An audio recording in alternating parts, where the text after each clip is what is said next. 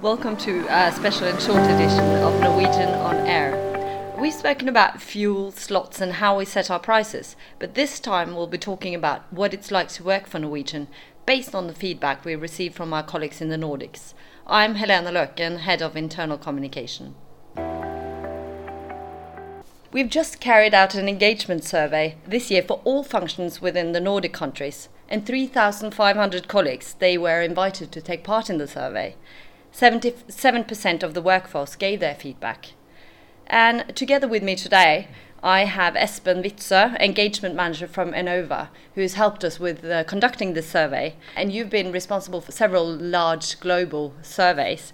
Could you tell us a little bit about what the results say about how it is to work for Norwegian in the Nordics? Oh, I've given it a lot of thoughts actually, because your results were surprisingly good because I just know you through the media. So when I saw the the satisfaction and motivation score at uh, 71, I was really surprised. And what's even better is that your cabin crew, the one that actually meets the customer, they have a really really high uh, motivation and satisfaction. It was actually on 75, and that's one of the best I've seen this year. So when you say one of the best, how, how do you, how do you benchmark this? How can you know? I mean, yeah, the score seems high. Yeah, comparing to uh, Nord the Nordic countries, you are um, in front of benchmark both on uh, the pilots and uh, the cabin crew.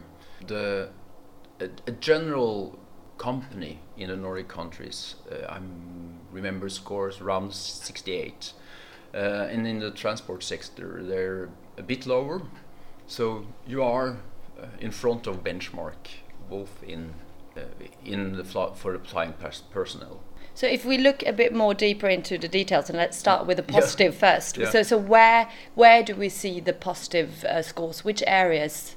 Just a little bit about uh, the model you've been answering in, because the first four questions was motivation and satisfaction, and that's sort of the speedometer in uh, the questionnaire. So if you want to do something with uh, the motivation and satisfaction, you can do something about the drivers.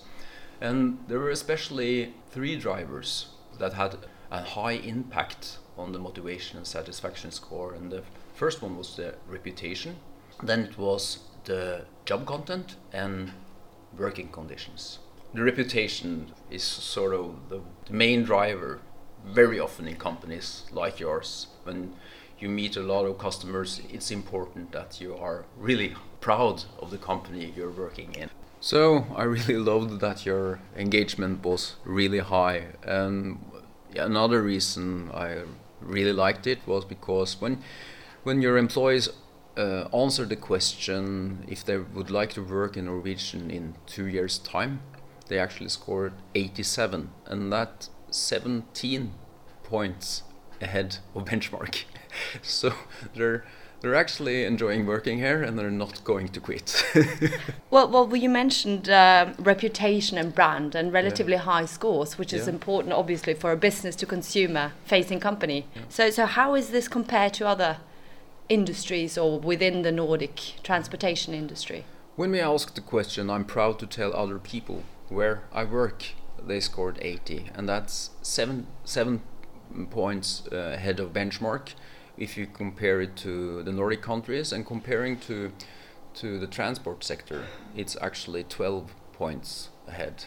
Well, generally speaking, I think uh, employee in Norwegian are much prouder of their work than other companies. Well, that's a that's a very good finding for us to have. But yeah. there must have been areas as where where there's room for improvement. I mean, one of the reasons for doing this is, of course, to look at where we can Im improve? I think you already know the answer. Uh, we found uh, improve, improvement areas under working conditions, and uh, especially around the question I feel good about my workload. That correlated high with um, the question there's a good balance between my work and private life. And, and how does that compare to you know the other companies in in the transportation sector in the Nordics? Yeah, you're a bit lower on those questions, and I can see that um, if you're if you're looking at the numbers for cabin crew, pilot, maintenance, or office, it's the same. I think maintenance is the one that has uh, the highest score on the work balance question. But I think that's one of the areas you have to look at. Look at. Definitely. Yeah.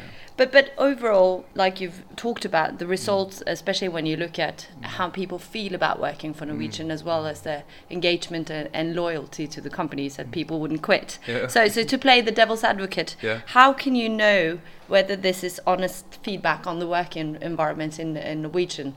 We're going a bit into question about the methodology of the survey as well. A purely strategic argument will be that the, the answering pattern or the spread of the answers are totally normal. There's not high or low variations. I think if the, the people hadn't been um, honest, you will see some some other sort of answering pattern that we saw in this survey. So from a statistical point of view, it don't seem that people are lying. um, the other uh, sort of argument is that you you are a company with a really strong union, and they're usually telling you the truth. so it will surprise me if the, these numbers not are not true, because we can see that yeah, some uh, some units, some groups are scoring really really high, and others are scoring low, and there's some in between, and that for me means that this is okay. This is a good feedback actually. Thank you so much for coming in and taking the time to share this with us. The pleasure was mine. Thank you.